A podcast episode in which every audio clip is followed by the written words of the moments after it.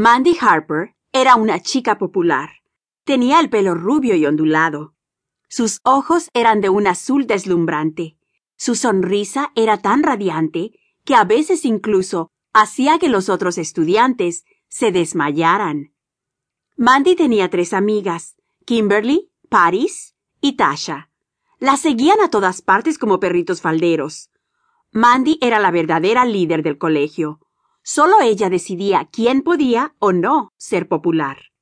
Mandy, ¿puedo ser una de las chicas populares? preguntó Nia. No, las chicas populares no llevan aparato en los dientes, respondió burlonamente Mandy. Y Nia se alejó con la cabeza baja. Mandy, ¿puedo ser una chica popular? preguntó Allison. Las chicas populares tienen que ser así de altas. Mandy colocó sus manos algo más arriba de la cabeza de Allison.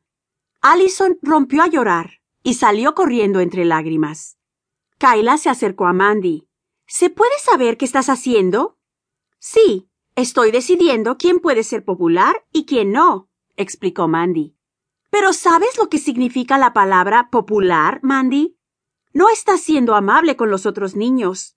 Tú no eres popular te ríes de los que son distintos por algún motivo.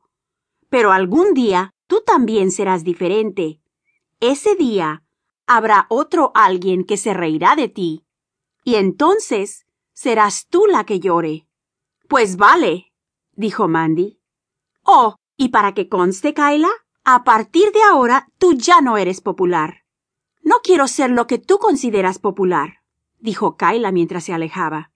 Apunta eso, Tasha ordenó Mandy. Kyla Littleby no es popular.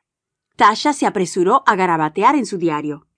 Kyla Littleby, igual, no popular.